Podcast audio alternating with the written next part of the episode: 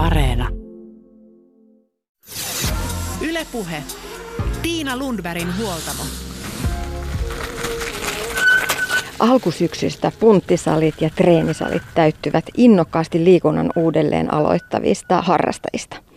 Diettirintamalla etsitään helppoa tapaa karistaa liikakilot, aktiivisuutta mittaavia laitteita hankitaan seuraamaan unirytmiä ja mittaamaan päivän mittaan kertyneitä askeleita. On elämäntapa muutoksen aika. Muutosta on yritetty tehdä kenties jo monta kertaa ja aina se on jäänyt vähän puolitiehen. Jumppakortti jää hyllylle ensimmäisten kuukausien jälkeen. Huono omatunto vaivaa mieltä ja itseä tulee soimattua tästäkin epäonnistumisesta ja hukkaan heitetyistä rahoista. Kasvisten lisääminen lautaselle epäonnistuu, kun niitä ei muista ostaa kiireisillä kauppareissuilla ja nukkumaankaan ei tule mentyä iltaisin, koska on vielä niin paljon tehtävää, asioita, jotka päivällä jäivät. Tai sitten vain oma aika otetaan kello 23 jälkeen suoratoista palvelun avulla. Ja tämän jälkeen uni ei meinaa tulla. Tiedossa on se, että herätyskello soi jälleen kello 6.30. Mitä jos tänä syksynä tehtäisiinkin toisin?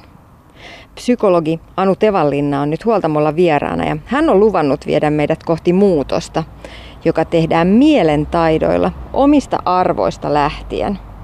Kohti muutosta, josta tulisikin pysyvä.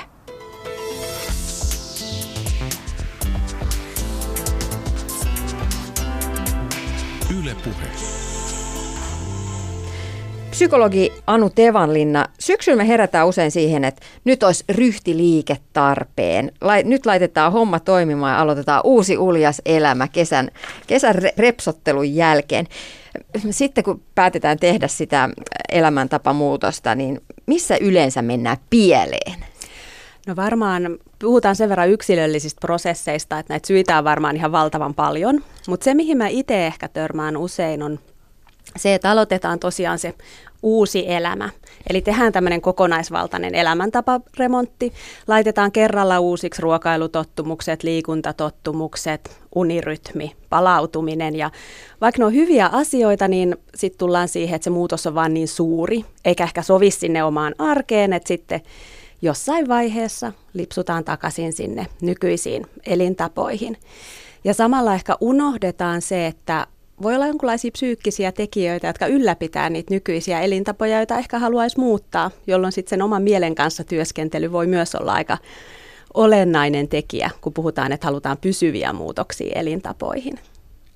No ihmiset tietää tänä päivänä aika hyvin, että miten pitäisi syödä ja miten pitäisi liikkua ja miten pitäisi nukkua. Tietoa on mm. kyllä, mutta silti niissä hyvissä tavoissa on hirveän vaikea pysyä. Mistä se johtuu? Hmm.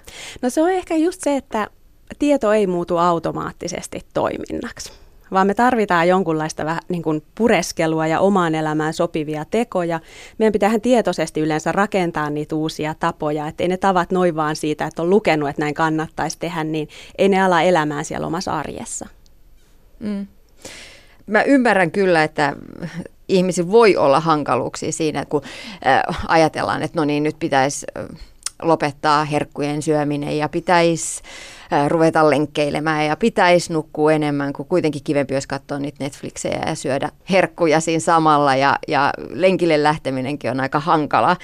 Mä tiedän esimerkiksi, että moni entinen tupakoitsija on kertonut siitä, että ajatus, jo, ajatus siitä tupakattomasta elämästä voi tuntua kauhean tylsältä ja kurjalta. Ja koko loppuelämä ilman sitä tupakkaa tai, tai suklaata tai, tai urheillen, niin voi kuulostaa niin se, että, oh, että tällaistakö se sitten on niin pelkkää yhtä kurjuutta se koko elämä.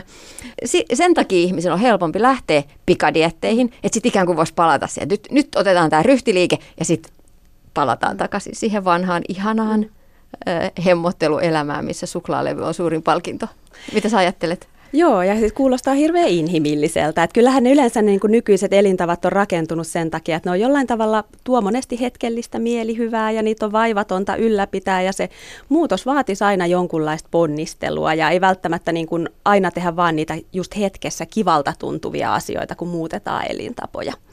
Joten sinne elämäntapamuutoksessa tarvitaankin ehkä vähän syvemmältä motivaatio, että miksi viittii tehdä niitä itselleen just sillä hetkellä jollain tavalla haastavampia valintoja. Viittii laittaa Netflixin pois ja mennä ajoissa nukkumaan, niin siellä pitää olla joku aika merkityksellinen syy, että päivästä toiseen jaksaa tehdä niitä.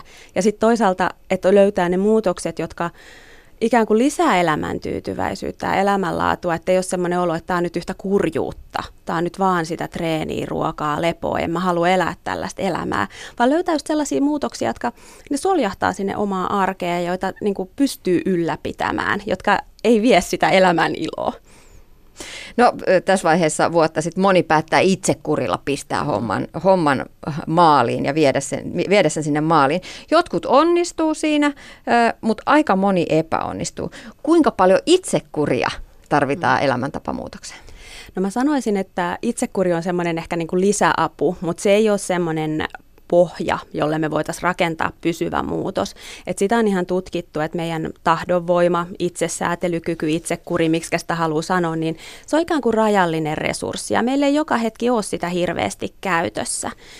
Ja me ei voida niitä muutoksia tehdä silloin pelkästään siihen, että kyllä se tahdonvoima kantaa. Sitä on sen verran vähäistä, käytetään kaikkeen muuhunkin elämässä kuin niihin elintapamuutoksiin. Eli se niin kuin ehkä perusta löytyy sellaisesta syvemmästä itselle merkityksellisestä syystä ja motivaatiosta.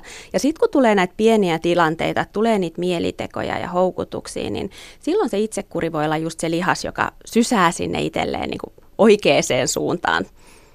Auttaa tekemään niitä parempia valintoja, jotka ei palkitse hetkessä, mutta sitten myöhemmin vasta.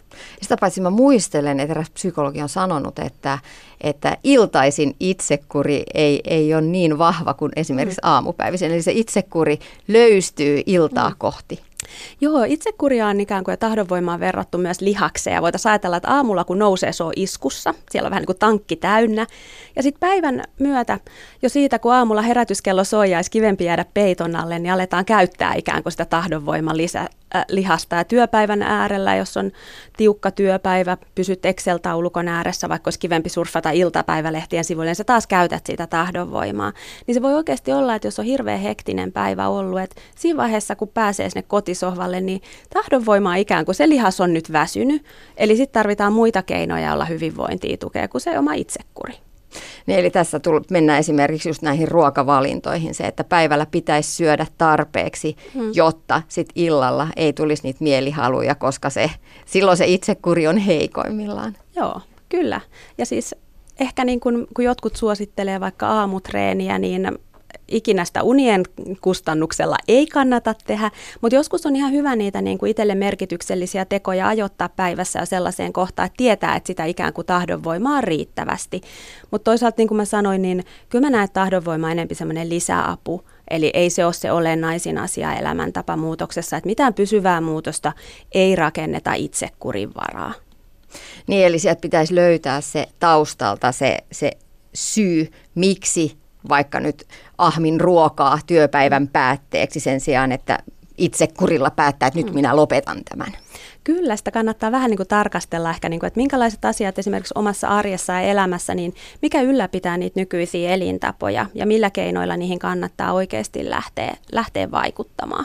Että itsekurista se yleensä ei ole niin kuin, kiinni. Niin, ja mutta kun ihmiset solvaa sit itseään myös, että kun mä oon niin itsekuriton mm. ihminen, että en, ei tästä nyt taaskaan mitään mm. tullut. Et, et, ja nimenomaan tästä näkökulmasta, mm. että ei mulla ole itsekuria siihen, että mm. lopettaisin tämän ahmimisen tai, tai saisin itseni mm. lenkille. Mm. On, ja siis monilla niin kun elämäntapamuutoksessa se onkin, että sitä voi vähän lähteä harjoittelemaan ehkä uudenlaista itsepuhetta. Eli se meidän niin sisäinen puhehan voi olla hyvinkin sellaista julmaa ja oma vaatimustaso itseä kohtaan voi olla todella korkealla. Ja sitä kannattaakin ehkä niin kuin miettiä myös ja harjoitella sellaista niin kuin armollista, itsemyötäsuuntoisempaa suhtautumistapaa. Mistä psykologi Anu Tevallinna sun mielestä pitäisi lähteä liikkeelle, jos haluaa mennä kohti terveempää elämää? No tässäkin taas voisi sanoa, että varmaan riippuu yksilöstä, mutta jos yleisesti sanoo, niin kyllä mä lähtisin sieltä niin kuin muutoksen merkityksellisyydestä ja sieltä aidon motivaation löytämisestä. Eli se, että joku sanoo, että sun nyt vaikka kannattaisi pudottaa painoa tai kyllä sun varmaan pitäisi liikkua vähän enempi, niin se ei tuo sellaista niin pysyvää motivaatiota, että oikeasti jaksaisi tehdä pysyvää muutosta, sellaisia muutoksia, joita viittii sitten ylläpitää kuukausia tai vuosia.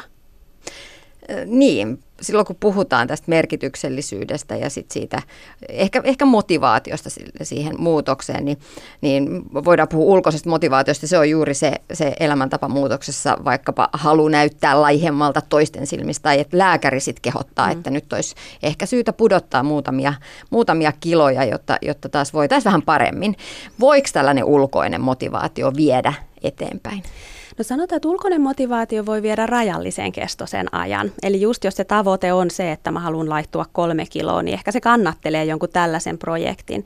Mutta sitten kun tullaan siihen, että aletaan muuttaa pysyvästi elintapoja, niin ei niitä ikään kuin, niin kuin palkintoja ja tällaisia rajallisia etappeja loppuelämää ole tarkoituskaan luoda. Eli silloin me tarvitaan myös sitä sisäistä motivaatiota. Mutta eräässä tutkimuksessa kyllä todettiin sitä, että oli kaksi, kaksi niin äh, ryhmää, josta toiset, toiset tota, menivät lenkille ja saivat lenkin jälkeen aina suklaapatukan ja toiset eivät. Niin nämä, jotka oli palkittu sillä suklaapatukalla, niin jatkoivat sitä urheilua pidempään kuin ne, jotka eivät saaneet sitä palkintoa. Ja sitten se jopa muuttui siihen, että he halusivat mennä lenkille ja lopulta se suklaapatukan halu sen lenkin jälkeen niin jäi pois. Joo, ja se voi olla tämmöinen ulkoinen motivaatio, joka just kun jos me rakennetaan uusia rutiineja, niin me tarvitaan ihan hirveän paljon toistoja, että me ikään kuin automatisoidaan meidän toimintaa. Ja se siis nykytiedon mukaan vie kuukausia, helposti puolikin vuotta, että rakennetaan joku uusi rutiini omaan arkeen. Ja ennen kuin se on rutiini, niin me tarvitaan niin kuin jonkunlaista tietoista toiminnan ohjausta ja se voi välillä olla joku pieni palkinto, joka saa meidät toimimaan. Et varsinkin jos puhutaan jostain lenkkeilyharrastuksesta, niin se on aika vaativa rutiini, eli se vaatii jo aika paljon aikaa ja energiaa, että sellaisen saa. Niin jonkunlaiset pienet palkinnot niin voi itse asiassa auttaa siinä tosiaan niin kuin tukea sitä, että rakentaa semmoisen pysyvän tavan, joka yllä pysyy sitten niin kuin vielä sen joidenkin kuukausien jälkeen. Mutta mun mielestä oli aika lohdullista, että sanoit, että lenkkeily on iso muutos ja mm. iso rutiini, koska useinhan ihmiset myös, tämä on nyt myös sitä sisäistä itsepuhetta, että ajatellaan, että kyllähän kaikki tähän pystyy ja minunkin mm. pitäisi pystyä. Mutta sä sanoit, että se onkin iso muutos jo. No on se, että se pitää muistaa, että jos lähdetään tekemään elämäntapan muutos, niin se muu elämähän ei paina paussinappia, vaan ne vastuut ja velvollisuudet, työt, lapset, harrastukset, niin kyllä ne on siellä arjessa. Ei sinne yhtäkkiä tuu sitä tuntia päivässä, niin kuin, että nyt mä alan vaan lenkkeilemään joka päivä. Niistä joutuu aika paljon monesti järjestelemään omaa arkea ja rakentamaan sitä rutiinia. Joo, se on ihan totta. No, mutta jos puhutaan vielä äh, motivaatiosta ja, ja äh, siitä näkökulmasta, elämäntapa muutoksesta, niin, niin tämä ulkoinen motivaatio, sehän voi sitten, niin kuin tässä suklaapala esimerkissä niin, e, kerroin, niin muuttua myös sisäiseksi motivaatioksi, jolloin se tekeminen on itselle mielekästä ja kiinnostavaa. Siinä ei enää tarvita mitään ulkoisia palkintoja. Kaikille meille esimerkiksi liikunta itsessään ei ole kovinkaan palkitsevaa tai mielekästä. Kuinka hyvin oikeasti tästä ulkoisesta motivaatiosta voisi kasvaa se sisäinen motivaatio? No nykytietämyksen mukaan ajatellaan, että ikään kuin tämmöinen ulkomainen motivaatio voi muuttua sisäisemmäksi, eli sisäistyä sillä, että me koetaan, että se meidän toiminta palvelee jotain meille henkilökohtaisesti merkityksellistä päämäärää. Eli silloin se toiminta jollain tavalla mahdollistaa meidän arvojen toteutumisen meidän arjessa esimerkiksi. Eli me löydetään silloin vaikka liikunnalle joku syvempi syy, eli kyse ei ole vain lenkkeilystä, vaan siitä, että kun kunto kohoaa, niin esimerkiksi 80 vielä on energiaa leikkiä lastenlasten kanssa. Ja silloin se tekeminen alkaa tuntua niin mielekkäältä, että vaikka se liikunta itsessään olisi just niin hauskaa, niin päämäärä on niin merkityksellinen, että se motivaatio kumpuu meistä sisältä. Jos puhutaan motivaatiosta vielä, vielä teorian tasolla, niin yksi vahvasti tänä päivänä käytetty tai eniten käytetty motivaatioteoria on Desi Rajanin itsemääräämisteoria. Ja se nostaa esiin nämä ihmisen perustarpeet. Mm. Me ollaan puhuttu huoltamoon näistä tosi paljon. Pätevyyden kokemus, autonomia ja yhteys muihin ihmisiin. Miten äh, tätä voi pohtia oman elämäntapa muutoksen yhteydessä? On se nyt vaikka se, että halutaan lisätä liikuntaa mm. omassa arjessa? Mm. No näistä mä erityisesti elämäntapamuutosten yhteydessä nostaisin esiin sen autonomian, eli sen, että toimii omasta halusta ja niin kuin on se itsemääräämisoikeus, itse suunnittelee oman muutoksensa. Eli lähtee ihan siitä, että esimerkiksi joku asiantuntija ei tule antaa sitä valmisohjelmaa, että näin sun täytyy tehdä. Vaan jos mietitään vaikka elintapaohjausta, niin silloin asiantuntija on enemmän sellaisen valmentajan roolissa ja auttaa asiakasta itse miettimään, että mikä se oma tavoite on, mitkä on ne käytännön teot, jotka omaan arkeen sopii, mitkä on niitä tekoja, mihin on valmis sitoutumaan itsensä kanssa. Eli on ikään kuin, niin kuin ottaa ne omat ohjat siitä omasta elämäntapamuutoksesta, mikä ei poista sitä, että voisi pyytää jotain asiantuntija-apua, mutta silloin itse kannattelee omaa muutostaan. Niin, ja sitten jos otetaan vielä lenkkeily tai tällainen liikunnan lisääminen esimerkiksi, niin, niin, niin äh, sen liikunnan pitäisi olla sellaista, missä kokee olevansa suht koht hyvä. Että tämä on, tää on mulle helppoa ja tämä on mulle, minä pärjään tässä. Ehdottomasti ja kannattaa myös rakentaa niitä itselleen sopivia onnistumisen kokemuksia. Eli ei tarvitse aloittaa sieltä kaikista vaikeimmasta lajista ja siitä, mitä on aina jotenkin inhonnut eniten, vaan totta kai valitsee sellaisen lajin, jossa jo valmiiksi on ehkä semmoinen olo, että tosta mä voisin tykätä, tossa mä voisin olla hyvä. Ja kyllä se ruokkii ehdottomasti omaa motivaatiota. Ja sitten ottaa kaverin kanssa treffit, koska tästä tulee se yhteys toisiin mm. ihmisiin myös vahvasti. Että yksin ei ehkä tule lähdettyä lenkille, mutta kun on sopinut kaverin kanssa, ystävän kanssa treffit, että hei, keskiviikkona kello 18 lähdetään. Ehdottomasti. Ja monestihan niin kuin joissain tutkimuksissakin on viitteitä siitä, että tämmöinen vertaisryhmä elämäntapamuutoksessa auttaa saamaan sen pysyvän muutoksen toteutumaan ja just tämmöinen lenkkitreffit kaverin kanssa on ihan käytännössä näkynyt, että se on hyvin toimiva keino. Toki siinä on myös tullaan niihin yksilöeroihin, että mehän erotaan siinä, että minkä verran me kaivataan sosiaalisia suhteita. Eli jollain voi olla, että työssä niitä sosiaalisia kontakteja tulee jo tosi paljon, jolloin itse asiassa onkin kiva ladata akkuja, että nyt pääsee lenkille yksin. Ja, ja se on just hyvä huomata, että mikä itsellä ylläpitää omaa motivaatiota ja mitä itse tarvii. Mutta siihenkin vaikka yksin lähtee lenkille, niin voi tarvitse toisten apua. Se voi olla vaikka puoliso, joka kannustaa, että sanoo, että hei, että no mä hoidan lapset, että sä pääset lenkille. Mm, ehdottomastikin. Ja se onkin niin kuin myös yksi tärkeä asia, mikä kannattaa huomioida, että minkälaiset tukiverkostot on käytössä ja miten niitä voi hyödyntää elämäntapamuutoksessa, koska kaikki, joka on jollain tavalla yrittänyt muuttaa elintapoja, varmaan törmännyt siihen, että eihän se helppoa Ylepuhe Tiina Lundbergin huoltamo. Huoltamolla tänään vieraana psykologi Anu Tevallinna ja puhutaan elämäntapamuutoksista ja seuraavaksi puhutaan tavoitteista. Se on ehkä se yksi ensimmäisistä asioista, mitä pitää myös miettiä sen merkityksellisyyden ja muiden asioiden lisäksi on se tavoite, että mihin olen pyrkimässä, mitä mä haluaisin tällä elämäntapamuutoksella, miksi, miksi tähän lähden, millainen on hyvä päämäärä elämäntapamuutoksessa? Niin, no se on varmasti semmoinen, joka on henkilökohtaisesti jollain mo- tavalla motivoiva. Ja mä itse niin kun suosittelen lähtemään aika sille laajasta kontekstista liikkeelle, eli miettimään vähän sitä, että miltä se oma elämä parhaassa tapauksessa voisi näyttää, ja millä tavalla omasta hyvinvoinnista ja terveydestä huolehtiminen sen mahdollistaa. Eli ei välttämättä tarvitse lähteä sieltä sellaisesta konkreettisesta, että nyt mä laihdun viisi kiloa, tai mä mahdun näihin farkkuihin, tai mä juoksen maratonin, vaan kannattaa ehkä lähteä vähän tällaisesta niin enempi vision kaltaisesta tavoitteesta, jonka voisit pilkkoa sellaisiksi konkreettisemmiksi osatavoitteiksi ja niitä sellaisiksi ihan käytännön teoiksi. No jos haluaisi pohtia sitä omaa tavoitetta, niin millaisia kysymyksiä voisi itseltään kysyä? No mä lähtisin miettimään sitä, että minkälaista ylipäätään itselle ikään kuin hyvä elämä on. Mikä tekee elämästä merkityksellistä? Jos olisi se taikasauva ja huomenna kaikki olisi muuttunut, niin miltä se elämä oikeastaan näyttäisi? Ja sitten sen pohjalta voi miettiä, että no miten se terveys ja hyvinvointi liittyy tähän. Että sieltä ei välttämättä tuu heti ekana se, että no se on sitä, että mä käyn viisi kertaa viikossa ja mä syön lautasmallin mukaan. Mutta sitten voi alkaa miettiä, että sieltä hyvinvoinnista varmasti löytyy pohja sille itselle merkitykselliselle elämälle.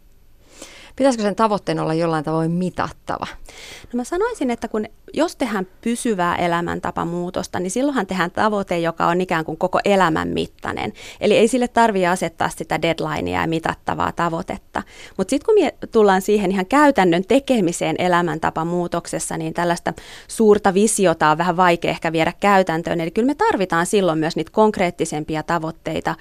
Ja se, että miten mitattavia ne on, niin se mittarihan voi olla myös semmoinen oma fiilis siitä, että nyt mä oon saavuttanut tänne. Että sen ei aina tarvi olla joku tietty aika tai kilo tai sentti tai joku tämmöinen objektiivisesti mitattava määrä. No miltä kuulostaa se tavoite? Sä äsken itsekin mainitsit siitä, että, että halu, yksi tavoite voisi olla, että haluaa olla 80 niin hyvässä kunnossa, että pystyy leikkimään lastenlasten kanssa – Onko se riittävän konkreettinen vai onko se vähän liian kaukana? No sanotaan, että sitten kun lähdetään miettimään niitä käytännön toimia, niin silloinhan se on, niin, on liian kaukana. Eli silloin ehkä kannattaa lähteä perkaamaan sitä, että on niin hyvässä kunnossa, mitä se tarkoittaa, mitä tekoja se nyt vaatii, että siellä 80 oma toimintakyky on hyvä. Ja sieltä tullaan niihin semmoisiin hyvinkin konkreettisiin tavoitteisiin. Eli se voi olla sitten tässä hetkessä se, että vaikka no, nyt mä alan korjaamaan vaikka ruokavaliota, lisään kasviksia mun lautaselle – ja ehkä sellaisia välitavoitteita voisi olla hyvä olla. Ehdottomasti, koska ne on kuitenkin sellaisia, jotka myös tietyllä tavalla ne ylläpitää meidän motivaatiota ja ne on sellaisia, että ne tuo sitä konkretiaa. Eli emme voida vaan visioida ja miettiä tällaisia, että sitten kahdeksankymppisenä, vaan just tällaiset, mä suosittelen pink- pilkkomaan tekemistä.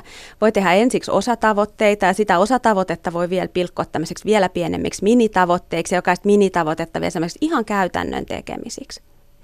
Millainen olisi nyt esimerkki vaikka sellaisessa ajatuksessa, että pystyisi vielä 80 olla hyvässä kunnossa reippaasti ulkoilemaan tuolla lenkkipoluilla jopa, mutta nyt jos on vaikka 40 mittarissa, niin, niin, niin mitä silloin? Miten, miten sitä pilkotaan?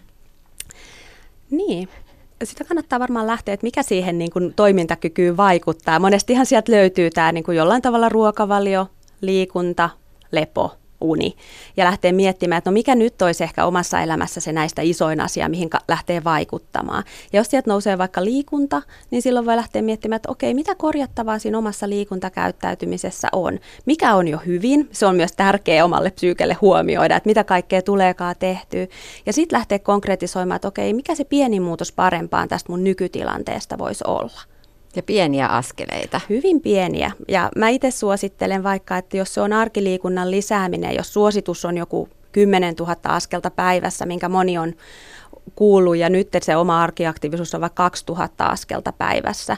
Voi miettiä, että onko se askeltavoite, kuvaako se sitä omaa arkitavoitetta tai arkiaktiivisuutta. Jos se kuvaa, niin se ensimmäinen steppi voi olla vaikka 2500 askelta. Eli semmoisen niin omaan elämään kannattaa myös mitottaa ne tavoitteet, että mikä on se pieni muutos parempaan päin.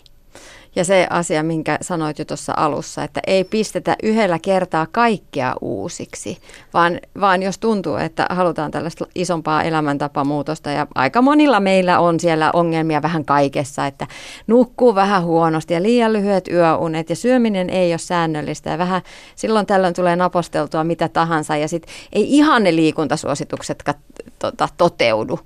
Niin sitten jos sen koko paletin meinaa pistää nyt yhdellä kertaa uusiksi, niin ei sekään ehkä onnistu. Ei se onnistu. Se on silloin niin valtava muutos, että me vaadittaisiin siihen niin, kuin niin paljon resursseja. Me vaadittaisiin siihen tosi paljon aikaa ja energiaa ja harvalla yhtäkkiä sitä on.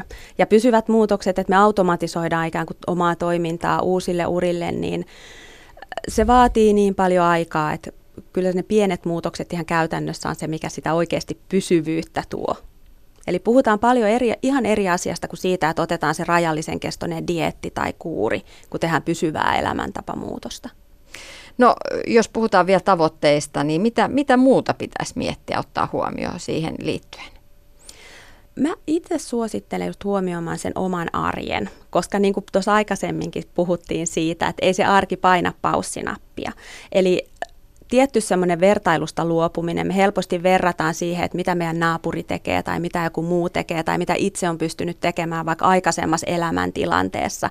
Mä kuulen paljon sellaisia tarinoita, että no silloin kaksikymppisenä ennen kuin lapset syntymä tein sitä ja sitä ja miksi mä en nyt enää pysty tähän. Eli myös se, niin kuin, että tarkastelee sitä elämäntilannetta sellaisena, mikä se on ja miettiä, että mikä, mikä sinne omaan arkeen istuu, mitkä on niitä realistisia muutoksia, mitkä on itselle sopivan kokoisia tavoitteita ja muistaa myös, että kaikkia mi- muutoksia ei tosiaan mitata siellä jossain vaan lukemassa tai ajassa senteissä kiloissa. Seuraavaksi puhutaan arvoista. Arvot on tärkeä asia pohtia siinä vaiheessa, jos oikeasti aikoo tehdä semmoista isompaa elämäntapamuutosta. Psykologi Anu Tevallinna on huoltamolla vieraana. Sä nostat vahvasti esiin arvoja. Miten ne sun mielestä linkittyy elämäntapamuutokseen?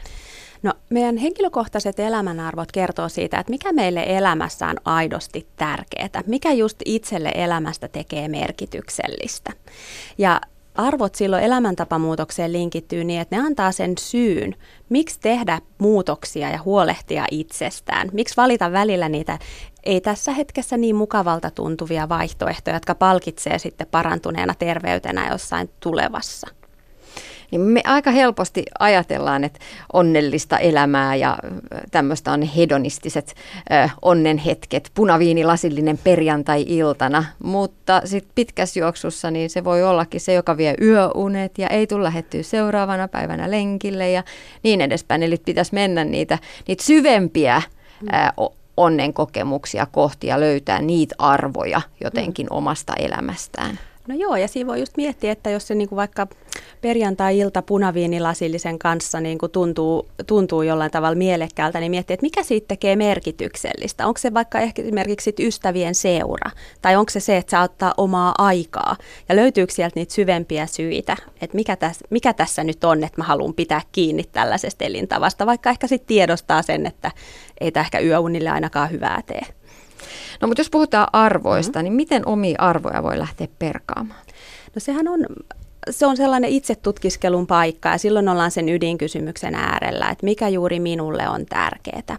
Ja se voi kuulostaa helpolta, mutta meihin kohdostuu ulkopuolelta ihan hirveän suuri määrä erilaisia odotuksia, muiden ihmisten toiveita, muiden tarpeita, joita me täytetään, joten her- aika helposti siellä arjessa oma ääni jotenkin ja ne omat toiveet, omat tarpeet jollain tavalla jää sen kaiken arjen hälyn ä- ikään kuin alle.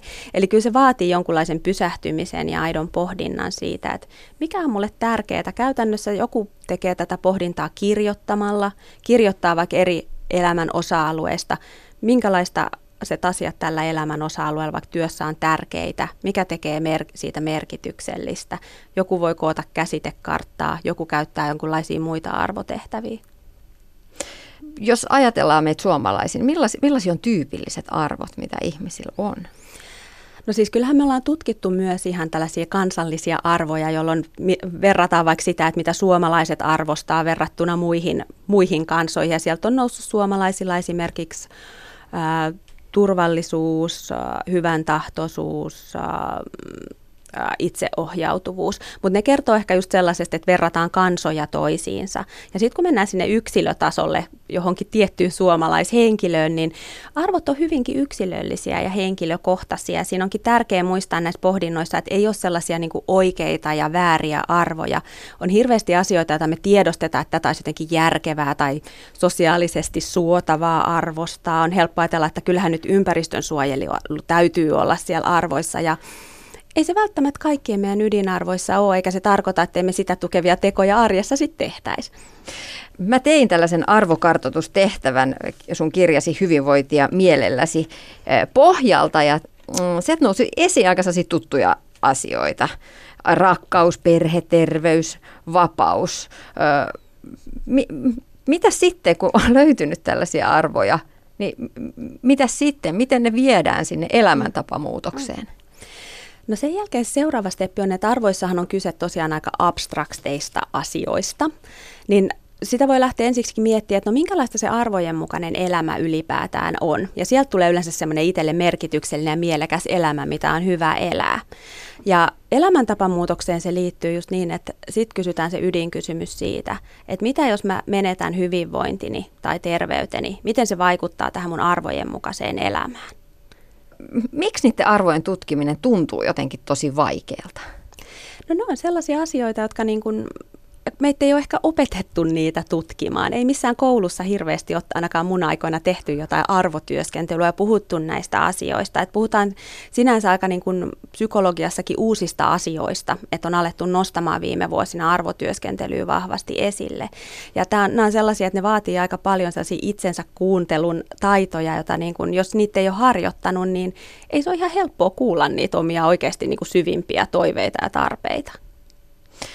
No jos nyt ajatellaan, että olisi, olisi tällaista aika nyt niin kuin varmaankin tavalliset arvot, rakkaus, perhe, terveys, niin miten, miten ne sitten linkittyy siihen elämäntapamuutokseen. Jos otetaan esimerkiksi se liikunta, miten, miten esimerkiksi se, että aika moni meistä sanoo, että siellä arvojen kärjessä on perhe, mm. niin miten vaikka mm. se, että mm. haluaisi lisätä liikuntaa, niin mm. sitten vaikuttaa siihen arvoon? No, joo, no sitä voi miettiä sit siitä, että jos lisää liikuntaa, niin mi- missä se näkyy, mitä se tuo mukanaan. Ja se voi olla esimerkiksi se, että okei, että ehkä se, että huolehtii itsestään liikkumalla, mahdollistaa sen, että työpäivän jälkeen on energiaa touhuta niiden lasten kanssa ja toteuttaa omia perhearvoja sitä kautta se myös voi tuntua va- joiltain niin kuin vaikealta ja joutuu laittamaan ikään kuin niitä arvoja myös vähän niin kuin vastakkain.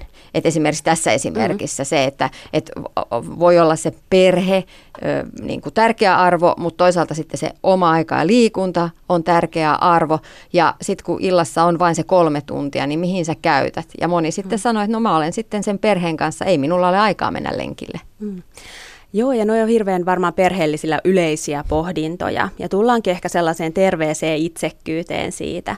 Eli jollain tavalla niin kuin se oman hyvinvoinnin priorisointi, sen taidon oppiminen voi olla aika olennainen osa elämäntapamuutosta. Ja ne perhearvot voi olla tärkeitä, mutta sitten ehkä voi miettiä sitä kautta, että jos itsestä ei huolehdi, niin voiko sinne perheelle antaa oikeasti sitä parasta itsestään. Eli jos on se kolme tuntia illassa, että jos siitä vaikka puoli tuntia käyttäisi siihen omaan liikuntaan ja sitten jäisi se pari tuntia vielä lasten kanssa, niin toisiko se lopulta kaikille paremman lopputuloksen? No voiko arvot sitten muuttua elämän varrella vai onko ne sellaisia niin pysyviä asioita? No nykytietämyksen mukaan sanotaan, että puhutaan suht pysyvästä minuuden osasta, mutta se on kyllä niin kuin myös, myös nykytietämyksen mukaan myös semmoinen kehittyvä. Esimerkiksi jossain elämän nivelkohdissa tai suurissa muutostilanteissa, kriiseissä, niin varsinkin niillä omien arvojen ehkä tärkeysjärjestyksessä helposti tapahtuu sellaista dynaamisuutta. Ja kyllä mä ainakin olen huomannut, että monilla esimerkiksi sellaiset arvot, jotka on kaksikymppisinä tuntunut tärkeimmiltä, niin voi ne olla edelleen nelikymppisinä tärkeitä, mutta ne ei ole ehkä ne kaikista niin kuin vaikka top kolmosessa omissa arvoissa enää. Aki Hintsa kysyi kirjassaan tai kysyi omissa koulutuksissaan, että kuka olet, mitä haluat, mikä tai kuka hallitsee elämääsi. Sitten taas tämä japanilainen oma suosikki Ikigai-filosofia kehottaa pohtia elämäntapamuutoksista tai elämän käännekohdissa sitä, että, että mitä ne on ne asiat, mitä rakastat, missä olet hyvä, mistä sinulle myös maksetaan ja mitä maailma tarvitsee. Onko nämä sun mielestä hyviä kysymyksiä, hyviä kysymyspatteristoja, joita voisi itselleen esittää ja joita pohtia? Ehdottomasti ja mun mielestä sellaisia niin kuin arvotyöskentelyyn hyvinkin liittyviä, että esimerkiksi niin kuin Hintsan ajatukset siitä, että kuka sä oot ja mikä on sulle tärkeää, niin silloinhan käytännössä pohditaan arvoja ja siinä, että kuka ohjaa sun elämää, niin pohditaan sit sitä, että onko ne ne omat arvot, joiden mukaan mä elän vai onko ne kaikki muu, mikä mun elämää ja sen suuntaan oikeastaan vaikuttaa. Että nämä on erittäin hyviä ydinkysymyksiä ja sellaisia, johon ei välttämättä löydy niitä nopeita ja helppoja vastauksia, että näitä kannattaa ehkä vähän niin kuin pyöritellä ajan kanssa omassa päässä. Niin, ja pohtia sitä merkityksellistä elämää, mitä mm. kohti haluaisi mm. mennä. On, ja siis nämä on sellaisia vielä, kun se on ehkä vähän turhauttavaakin, kun kuka asiantuntija ei voi tulla sanelemaan ulkopuolelta, että mitä se merkityksellinen elämä juuri jollekin henkilölle on, vaan on niitä pohdintoja, joita joutuukin tekemään vähän yksin. Toki siinä voi käyttää apuna jotain sparrauskaveria tai asiantuntijan apua, mutta lopulta ne vastaukset on niitä, että ne pitää vaan ihan itse etsiä. Niin, se, se voi olla myös semmoinen patteristo, mistä sitten voi kaivella motivaatiota ää, mm. niihin pieniinkin elämäntapamuutoksiin. No todellakin, koska tämä linkittyy just sinne arvoihin ja siihen, että minkälaista se oma hyvä elämä on ja miten hyvinvointiterveys sen mahdollistaa.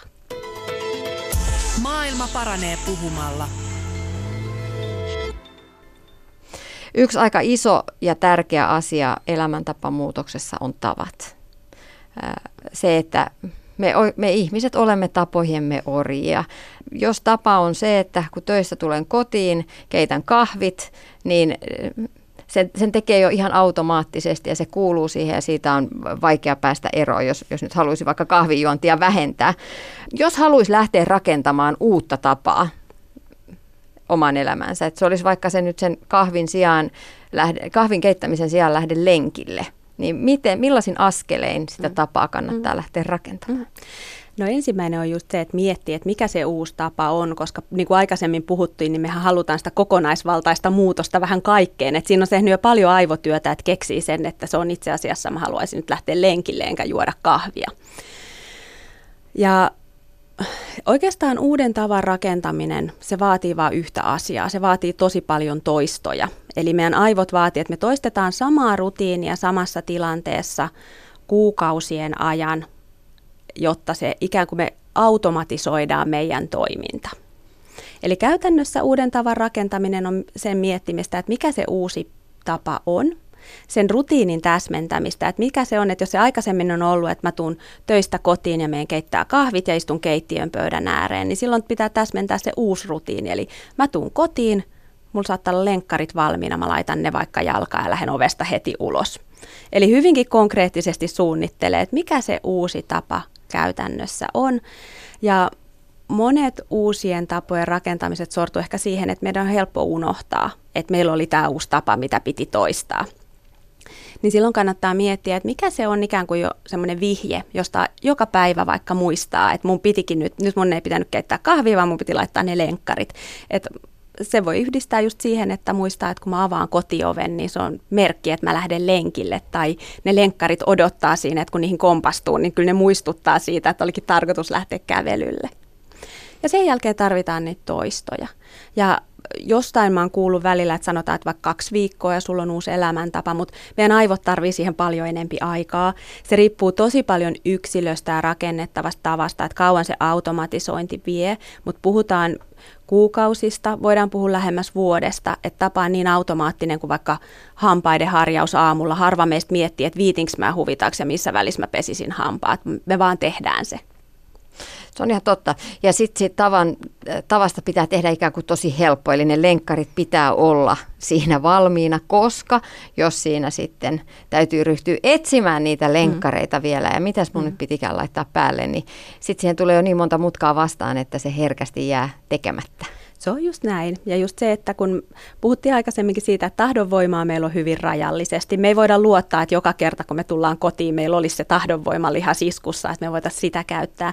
Niin niistä ikään kuin itselle uusista rutiineista kannattaa tehdä niitä mahdollisimman helppoja. Ja se tarkoittaa sitä, että niiden kannattaa myös olla aika pieniä. Että jos se uusi rutiini on se, että mä joka päivä käyn tunnin kävelyllä, niin se vaatii niin paljon, että todennäköisesti kun elämä heittää aina jotain eteen, tulee työkiireitä ja lapsilla korvatulehduskierteitä ja kaikkea tällaista, niin yrittää miettiä niitä tekoja, että sitten kun on se kaikista huonoin päivä, että ulkona sataa ja väsyttää, on nukkunut huonosti, että silti voisi pitää kiinni sit jostain pienestä muutoksesta. Ja sitten mä oon saanut myös sen ohjeen, että ö, aina pitää lähteä liikkeelle. Et jos on se olo silloin, kun on saanut ne lenkkarit jo jalkaan, että mua ei niinku yhtään huvita, että on ihan hirveetä, että on ihan kauhean kamalaa, niin käy edes kävelemässä sen korttelin ympäri ja tulee sitten mm. kotiin mm. ja toteaa, että joo, että se oli ihan kauhean kamalaa, mutta mä lähdin. Mulla on ihan mm. olo, koska mm. mä tein sen ja silloin se, tap, siinä tulee niitä toistoja mm. myös sitten, että se tapa, tapa rupeaa muodostumaan. Just näin. Eli kannattaa lähteä se todella pienillä askeleilla ja muistaa myös se joustavuus.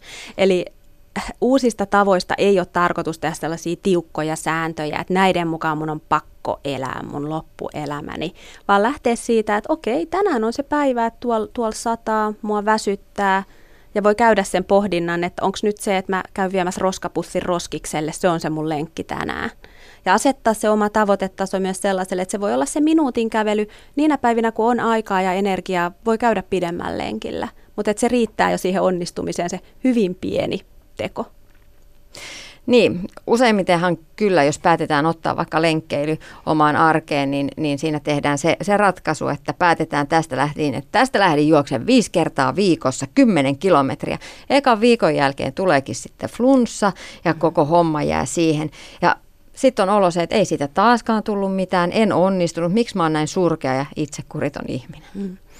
Se on ja se kertoo myös siitä, että jos me tehdään hyvin suuria tavoitteita ja sellaisia, mitä on hyvin raskas ja vaikea ylläpitää, niin se helposti johtaa just niihin pettymyksiin ja sen oman pystyvyyden tunteen ikään kuin heikentymiseen, jolloin se seuraava kerta vaikka aloittaa elämäntapamuutos tuntuu aina vaan vaikeammalta. Ja tietyllä tavalla se saa aikaa helposti näitä hyvinkin vääristyneitä ajatuksia ja uskomuksia omasta itsestä. Eli siihen, että nyt mä viikon kävin viisi kertaa lenkillä ja sitten sen jälkeen se ei onnistunutkaan, että vitsi mä oon huono, mun on ihan mahoton tehdä tätä elämäntapamuutosta. Vaikka kyseessä on oikeastaan se, että lähdettäisiin miettimään pienempiä tekoja, mitkä omaan arkeen sopii. Ei se kerro vielä siitä, että se elämäntapamuutos olisi täysin mahdoton, jos tekee toisen noin massiivisen muutoksen. Ei siihen har- kovinkaan moni pystyisi psykologi Anu Tevanlinna, mutta meillä on myös aika mm, niin kuin, ikäviä uskomuksia itsestämme. Se, just tätä negatiivista itsepuhetta, että olen itse kuriton ja en osaa, en minä, ei minusta ole juoksijaksi, minä en halua käydä ryhmäliikuntatunneilla, minä en tykkää eh, punttisaliharjoittelusta, se voimaharjoittelu on tylsä, en minä osaa. M- miten siihen voisi puuttua? No silloin tullaan tähän mielentaitojen harjoittamiseen ja yksi niin kuin mielentaito on meidän oman sisäisen puheen kehittäminen ja sen ikään kuin muuttaminen. Ja ensimmäinen steppihän on se, että ylipäätään huomaa, että minkälaisia ajatuksia siellä päässä vilahtaa ja ikään kuin saa kiinni ne vaikka omat uskomukset. Jos ne on tällaisia, että mä oon todella huono kaikessa liikunnassa, niin jos sen, että saa siitä ajatuksesta kiinni, voi vaatia aika paljon työtä, koska nämä uskomukset, vääristyneet ajatukset, ne on niin automaattisia, että me ikään kuin pidetään niitä faktoina eikä osata edes niin kuin huomata sitä ajatusta. Ja sitten näitä voi lähteä ihan tarkastelemaan sieltä faktojen valossa, lähteä kokeilemaan, että no vaikka mulla olisi tämmöinen uskomus, voi sanoa itselle, että mulla on ajatus, että mä oon huono kaikessa liikunnassa. Ja sitten lähtee miettimään, että no mitäs mä nyt kuitenkin kokeilisin, että käyn kävelyllä niin, ja kerätä sieltä niitä onnistumisen kokemuksia miksi, miksi ihmiset ovat negatiivisia, vaikka tietyllä tavalla tiedetään, että mun pitäisi liikkua enemmän, mutta mm, sitten mm, kun mm. pitäisi sitä lähteä tekemään, niin löytyy just näitä negatiivisia ö, ajatuksia.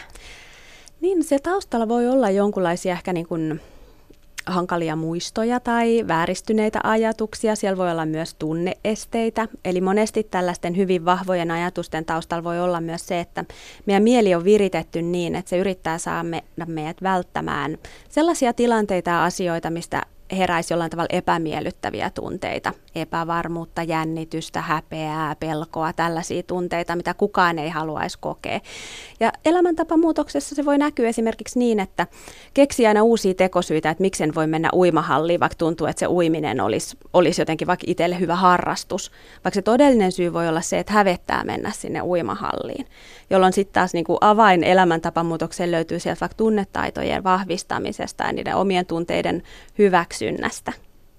Niin, eli tunnetaidotkin saadaan tähän näin niin kuin ympättyä elämäntapamuutokseen. Millaisia tunnetaitoja elämäntapamuutos sitten vaatii? No ensimmäinen on ihan niiden omien tunteiden tunnistaminen ja sanottaminen ja sitä, sitä voisi ajatella, että no kyllähän mä nyt tiedän, mitä mä tunnen. Mutta jos ei tunnetaitoja ole opetellut, niin ihan sen, että niinku tunnistaa, että mikä tunnetila vaikka tällä hetkellä on päällä, niin se ei olekaan niin helppoa, koska jonkunlainen tunnehan meillä on koko ajan. Ja tunteet aina osallistuu meidän toiminnan ohjaukseen. Eli ensimmäinen on ihan se, että tunnistaa ne omat tunteet. Ja sen jälkeen alkaa huomaamaan, että miten ne vaikuttaa omaan toimintaan. Eli elämäntapamuutoksessa tyypillisiä tunneesteitä on jollain tavalla just niiden itselle hankalien, ikävien, epämiellyttäväksi koettujen tunteiden välttely, joka saa sitten tekemään saa meidät jättämään tekemättä myös sellaisia tekoja, jotka olisi meidän hyvinvoinnille hyvästä. Tai sitten kyse voi olla jollain tavalla, että me käytetään tunteiden säätelyyn keinoja, jotka on meidän hyvinvoinnille haitaksi. Eli esimerkkinä tunnesyöminen, eli yritys ruualla syömisellä, syömättä jättämisellä säädellä omia tunteita. Niin, tai sitten, sitten se on, että se on yhtäkkiä huomaakin, että, että semmoinen ahdistus, kiire, kiiretunne tekee sen, että käsi hamuaa mm. iltaisin mm. sinne. Mm. Stressaantunut työpäivän päätteeksi, niin sitten se onkin sitä tässä puhuttiin aiemmin just sitä, puhuttiin siitä ilta-ahmimisesta, niin se voi löytyäkin se syy sit sieltä, että et, et se onkin tapa käsitellä stressiä vaikka. Kyllä. Ja siis mä oon törmännyt tosi usein tuohon, että monesti kun lähdetään miettimään oikeasti elämäntapamuutosta ja niitä muutoksia, mitä omassa arjessa ja omissa elintavoissa tehdään, niin lopulta se reitti voi löytyäkin sieltä, että ensiksi vahvistetaan sitä omaa jaksamista. Eli se voi olla jotain, työ, jos työ jo vie niin paljon aikaa ja energiaa, niin ei sitä ole enää itsestä huolehtimiseen. Eli se voi olla työaikojen rajausta, parempaa palautumista, lisää unta, eli rakennetaan niitä voimavaroja jaksamista johonkin muuhun elintapamuutoksiin. Ja moni asia jo korjaantuu sillä, että kun saa univalverytmin kuntoon ja päivään edes jonkun verran työpäiviin palauttavia taukoja, niin sitten huomaa, että kato, että jotenkin tämä niinku herkkuhimo illalla on vaan hävinnyt. Niin, tai sitten että laittaa sen ruokarytmin kuntoon päivän mm-hmm. aikana, niin illalla jaksaakin lähteä lenkille. Just näin. Ja ne on tällaisia niin kuin asioita, joita joutuu ehkä itse vähän hahmottelemaan, että mikä kaikki vi- vaikuttaa siihen omaan hyvinvointiin ja terveyskäyttäytymiseen miten ne vaikuttaa toisiinsa. Mikä siellä on ehkä se juurisyy ja jos yhden vinkin antaisin, niin aika monella se on sieltä niin kuin palautumisesta ja jaksamisesta, riittävästä unesta, mistä kannattaa lähteä liikkeelle. Ylepuhe. Tiina Lundbergin huoltamo. Huoltamolla tänään vieraana psykologi Anu Tevallinna ja puhutaan elämäntapamuutoksista. Iso asia, jota me ollaan tänäänkin jo sivuutettu, niin on myös se itsepuhe, mitä harjoitetaan. Itse myötätunto pitäisi olla hallussa elämäntapamuutoksissa, liittyen myös siihen, että jos tulee repsahdus, koska niitähän aina tulee. Tulee flunssa ja liikunta jää kokonaan. Tulee stressiviikko töissä, että ei ehdi syödä joka päivä sen kunnollisen ruokarytmin mukaan. Mm, et, et silloinkin, et silloin pystyisi suhtautua itseensä ja siihen koko projektiin myötätuntoisesti, että et, no nyt tämä oli näin, mutta ensi viikolla taas paremmin. Hmm. Just näin, eli tässä niin tullaan ensiksi siihen joustavuuteen. Eli se oma tekeminen pitää suhteuttaa niihin käytettävissä olevaa aikaa ja voimavaroihin. Et jos on se kiireviikko, niin silloin esimerkiksi niin kuin ehkä liikkuu ja syö eri tavalla kuin silloin, kun on semmoinen normaalimpi tilanne. Ja itsemyötätunto tulee siinä, että sitten kun tulee näitä hankalia hetkiä eteen. Eli varmaan elämäntapamuutoksessa kaikille käy se vaikka, että on ajatellut, että tänään mä menen lenkille. Ja sitten tulee joku ihan aito este, että sä et pääse. Lapsi on sairaana, lapsen vahti on sairaana, joku tämmöinen, sä et pääse. Niin siinä tilanteessa, niin minkälaista se oma itsepuhe on? Millä sitä omaa harmitusta voisi lievittää sen sijaan, että vaan niin kuin ruoskii itseään lisää, että voi vitsi, tästä tullut taas mitään ja en mä päässyt taaskaan lenkille. Ja ei ollut sitä itsekuria, vaan oppii niin kuin huolehtimaan itsestään niin kuin jostain muustakin ihmisestä sellaisesta, että millä sitä omaa, puhutaan yleensä niin kuin psyykkisestä kärsimyksestä, että millä keinoilla sitä voisi lieventää. Niin ja sitten toisaalta myös se, että jätet, ei, ei puhuta asioista niin kuin negaation kautta mm. esimerkiksi, että meille ei tule repsahduksia, vaan mm. nyt oli vaan toisenlainen mm. viikko. Mm. No just se, että niin kun, se on aika iso ajattelumallien muutos, että ei enää mietitä sitä, että elämäntapamuutos on nyt tämä projekti, vaan se on itse asiassa sellainen prosessi, mikä jatkuu koko loppuelämän. Ja tulee erilaisia elämäntilanteita vastaan ja sitten sitä omaa hyvinvointikäyttäytymistä sopeutetaan niihin olosuhteisiin, niihin raameihin, mitkä kullonkin on. Eli joskus kuulee näitä, että nyt on kyllä huono aika aloittaa tämä elämäntapamuutos, kun on se loma tulossa tai joulu tulossa tai ollaan lähdössä just matkoille. Ja sitten voidaan miettiä, että näähän on niitä asioita, jotka kuuluu sinne arkeen ja sitten täytyy löytää ne keinot, että no miten sitten tällaisista normaaliarjesta poikkeavissa tilanteista, niin miten sä huolehdit itsestäsi. Ja se voi olla erilaista kuin siellä ikään kuin tavallisessa arjessa, mutta joka tapauksessa se itsensä huolehtimisen teema voi kulkea siellä mukana. No mutta kuinka paljon silloin merkitystä oikeasti ihmisen mieleen, että, että miten niistä asioista puhuu, että pu, ilmaiseeko asioita repsahduksena ikään kuin negaatiivi, negaation kautta vai sitten vähän niin kuin, että no, tämä oli nyt vaan tällainen viikko, vähän kuin suhtautuen siihen positiivisesti. Onhan sillä ihan valtava merkitys, koska siis tällaisia, niin kuin, että jos alettaisiin niin nimeämään repsahduksiksi asioita, niin niitähän tulisi koko ajan. Ja silloin on todella semmoinen negatiivinen kaiku. Eli kannattaa enempi muistaa just se, että tämähän on normaali elämää, nyt oli tällainen tilanne, ja toisaalta sieltä voi aina ottaa niitä oppeja talteen, että mikä tässä tilanteessa esimerkiksi ei toiminut, haluaisinko mä tehdä jotain toisella tavalla va- jatkossa vastaavassa tilanteessa ja muistaa se, että tällaiset niin kuin ikään kuin on tehnyt hyvän suunnitelmaa ja poikkeaa siitä, niin ne on osa arkea. Ne on just sitä joustavuutta, joka on siellä pysyvän elämäntapamuutoksen ytimessä. Kuinka paljon oma mieli, ajatukset ja tunteet vaikuttaa käyttäytymiseen? Todella paljon. Et kyllähän se järki on yksi asia, mitä me äh, käytetään meidän päätöksenteossa ja valinnoissa, mutta ei se ole millään tavalla ainoa asia. Et se on ihan niin kuin tutkitusti tunteet ja meidän ajatukset, ne on osa meidän toiminnanohjausta ja me tarvitaan niitä. Millä tavoin se, se tunteiden, ajatusten ja mielen yhteys toimii? No sanotaan, että siinä ehkä niin kun, jos mietitään tunteet, ajatukset, toiminta, niin kaikki vaikuttaa kaikkeen. Eli se, mitä ajattelee, se herättää jonkunlaisia tunteita ja se ajatus vaikuttaa toimintaan. Eli jos on joku tämmöinen ajatus, että en mä osaa liikkua ja ei tämä taaskaan onnistu, niin sieltä tulee jonkunlaisia epämiellyttäviä tunteita ja todennäköisesti toiminnassa voi näkyä niin, että ei tule tehtyä mitään. Ja sitten taas, jos me, kun meillä on joku tunne, se vaikuttaa ihan meidän, meidän ajatteluun, millaisia ajatuksia herää, tunteet vaikuttaa myös siihen, että mitä, mitä me tehdään tai ei tehdä. Eli tuossa aikaisemmin puhuttiin jo siitä, mieli yrittää ohjata meitä tilanteisiin, jos me koetaan jollain tavalla miellyttäviä tunteita ja poispäin asioista ja tilanteista, missä herää, herää epämiellyttäviä tunteita. Ja toisaalta se, mitä me tehdään, niin se herättää meille ajatuksia ja tunteita. Eli nämä kaikki, tämä on semmoinen kolmikko, joka vaikuttaa kaikki kaikkeen. No jos ajatellaan nyt vaikka esimerkkinä se, että, että haluaisi lisätä liikuntaa omaan arkeensa. Mm. Niin miten, miten tällaiseen projektiin nyt tämän mm. keskustelun mm. päätteeksi mm. pitäisi lähteä? Joku sellainen niin kuin viiden kohdan to-do-lista, että näin lähdet menemään ja etenemään kohti sitä, sitä tota, tavoitetta, lisätä liikuntaa arkeen, jotta mm. sitten säilyttää mm. toimintakyvyn. Mm.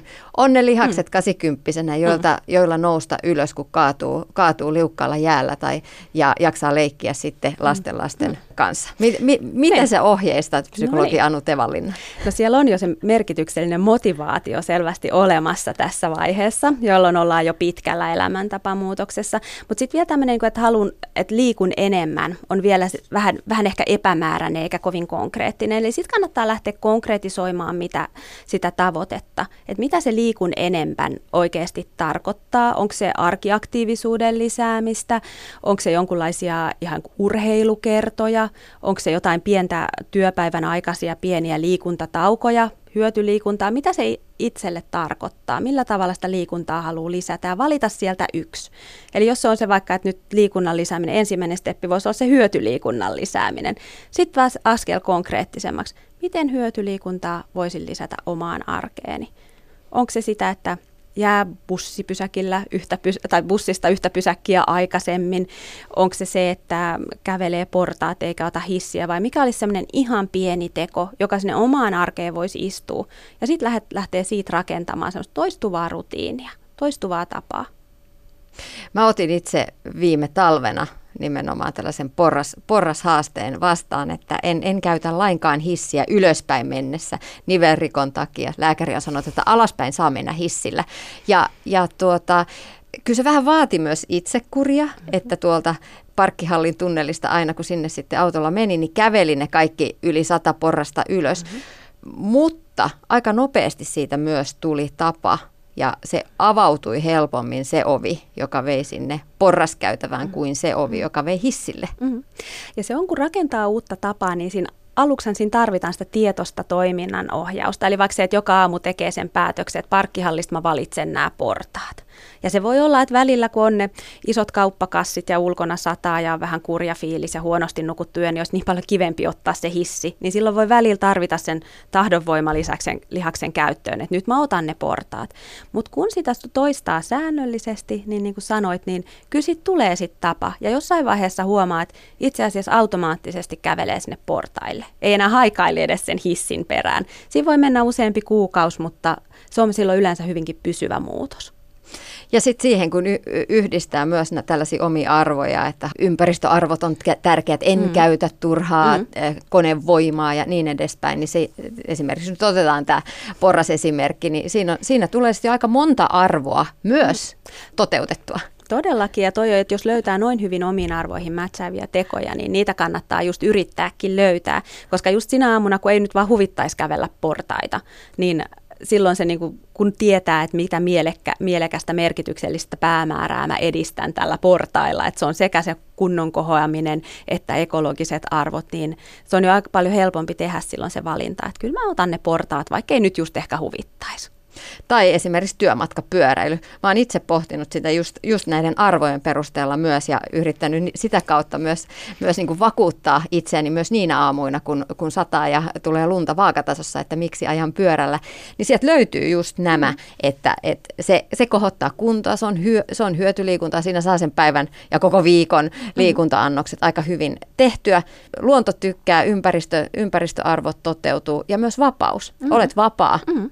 erilaisista niistä aikatauluista. Mm. Ja that's it. Kyllä, ja siinä voi vielä olla päällä perhearvot, että tällä mä opetan myös mun lapsille tällaisia itsestä huolehtimisen taitoja ja totutan heidät tähän hyötyliikuntaan, että heille ehkä sitä aikuisena tämä on semmoinen automaattinen tapa. Sieltä se löytyy.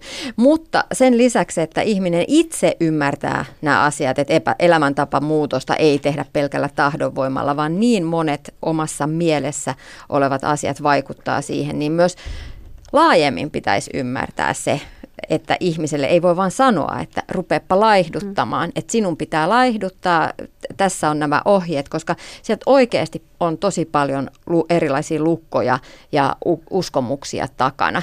Miten sitten sun näkökulman mukaan tänä päivänä ymmärretään esimerkiksi terveydenhuollossa se, että, että ihmiset on tosi moninaisia olentoja jo, ja monet asiat vaikuttaa niihin ja, ja nimenomaan nämä terveys, terveysasioihin, niin ei vaan se tiedon jakaminen riitä. Mm. Joo, ja tässä mä oon ehkä itse ollut havaitsevina pientä ristiriitaa, että kun mä oon jutellut monien terveydenhuollon ammattilaisten kanssa, ravitsemusterapeuttien, lääkärien, niin musta tuntuu, että siellä on ymmärrystä siitä, että kyllä tässä puhutaan muustakin kuin siitä tiedosta. Ja siellä on ihmisiä, jotka on kouluttautunut hyvinkin myös niin kuin terapiamenetelmiin ja ymmärretään sitä mielen toimintaa. Mutta sitten toisaalta, jos mä mietin omia asiakkaita, niin monesti tullaan vielä sanoa, että kun mulle on sanottu, että pitäisi laihduttaa tai kannattaisi laihduttaa, mutta kun en mä, ei tämä nyt vaan onnistu. Et selvästi niin kuin psykologien osaamiselle vielä on lisää kysyttävää ja kyse on ehkä myös siitä resursseista, että muistetaan ottaa myös se niin kuin mielen toiminnan ammattilainen mukaan. Että elämäntapan muutoksessa kuitenkin, jos mietitään, tarvitaan aika sellaista moniammatillista osaamista. Niin, lääkäri Vilho Ahola totesi huoltamolla tuossa kesällä nimenomaan tähän liittyen, että lääketieteessäkin pitäisi kuunnella enemmän, entistä enemmän myös käyttäytymistieteen asiantuntijoita ja, ja psykologeja, joilla on ymmärrystä ihmisten mielestä. On, ja siellä tullaan just siihen moniammatillisuuteen, eli me tarvitaan sitä lääkärien, ravitsemusterapeuttien osaamista, heidän, heidän tietoa myös, mutta välillä sitten kun, jos ikään kuin vaikka ylipainon taustalla on tunnesyömistä, niin mikään määrä laihduttamista ei korjaa sitä juurisyytä, vaan silloin ehkä se oikea osoite voikin löytyä psykologin vastaanotolta. Meidän yhteinen aikamme alkaa pikkuhiljaa loppua. Viimeinen kysymys vielä. Nyt jos tänä syksynä joku haaveilee pienestä elämäntapamuutoksesta, ihan pienestä, oli ne sitten ne portaat tai, tai no työmatkapyöräily, se itse asiassa on aika iso mm-hmm. elämäntapamuutos, mm-hmm. muutos, mutta jos, jos pikkusen kutittelee, niin mikä on se eka steppi, mistä lähtee?